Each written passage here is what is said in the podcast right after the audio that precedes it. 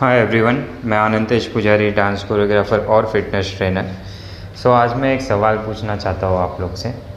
क्या आपके साथ कभी ऐसा हुआ है कि आप अपने फ्रेंड्स के साथ आ, कहीं गए और उसके साथ बहुत बड़ा झगड़ा हुआ और फिर आपने उनसे बात करना ही छोड़ दिया? सो ये क्यों हुआ? सो ये झगड़ा तो हुआ उसके बाद आपने बात ही करना छोड़ दिया उसके बाद उसे बहुत टाइम तक उससे कनेक्शन ही नहीं रखा था। ये क्यों हुआ? इसलिए हुआ क्योंकि हम जैसे ही झगड़ा करते हैं और जैसे ही माइंड हम जैसे ही झगड़ा हो जाता है तो माइंड में ये चलने लगता है कि इसने ये किया, इसने ऐसा क्यों किया?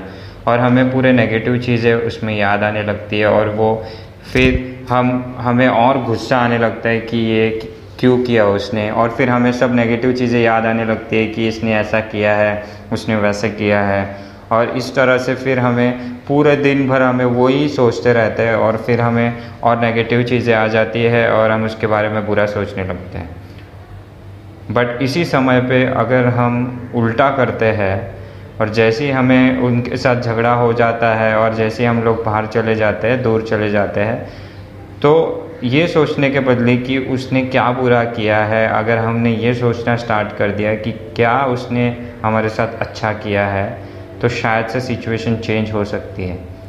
सो so, जैसे ही हम सोचने लगेंगे कि उसने क्या हमारे साथ अच्छा किया है और कैसे मेरा उसके साथ रिलेशन रहा है और कैसा मेरा बॉन्डिंग रहा है कैसे अच्छे अच्छे पल उसके साथ जिए हैं मैंने अगर हम वो सोचने लग जाएँगे तो ऑटोमेटिकली हमारा गुस्सा कम होने लगेगा और ऑटोमेटिकली हमारा रिलेशन अच्छा हो जाएगा।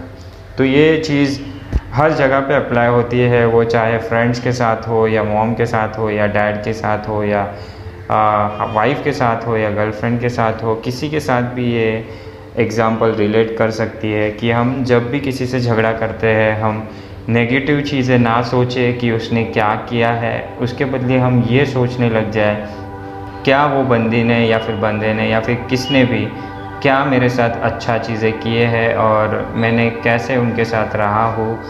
कैसे कितने अच्छे अच्छे मोमेंट उनके साथ जिए हैं? सो ये बारे में हम सोचने लग जाएँगे तो ऑटोमेटिकली हमारा रिलेशन अच्छा हो जाएगा और ऑटोमेटिकली हमारा गुस्सा कम हो जाएगा और बॉन्डिंग और स्ट्रॉन्ग होने लग जाएगा।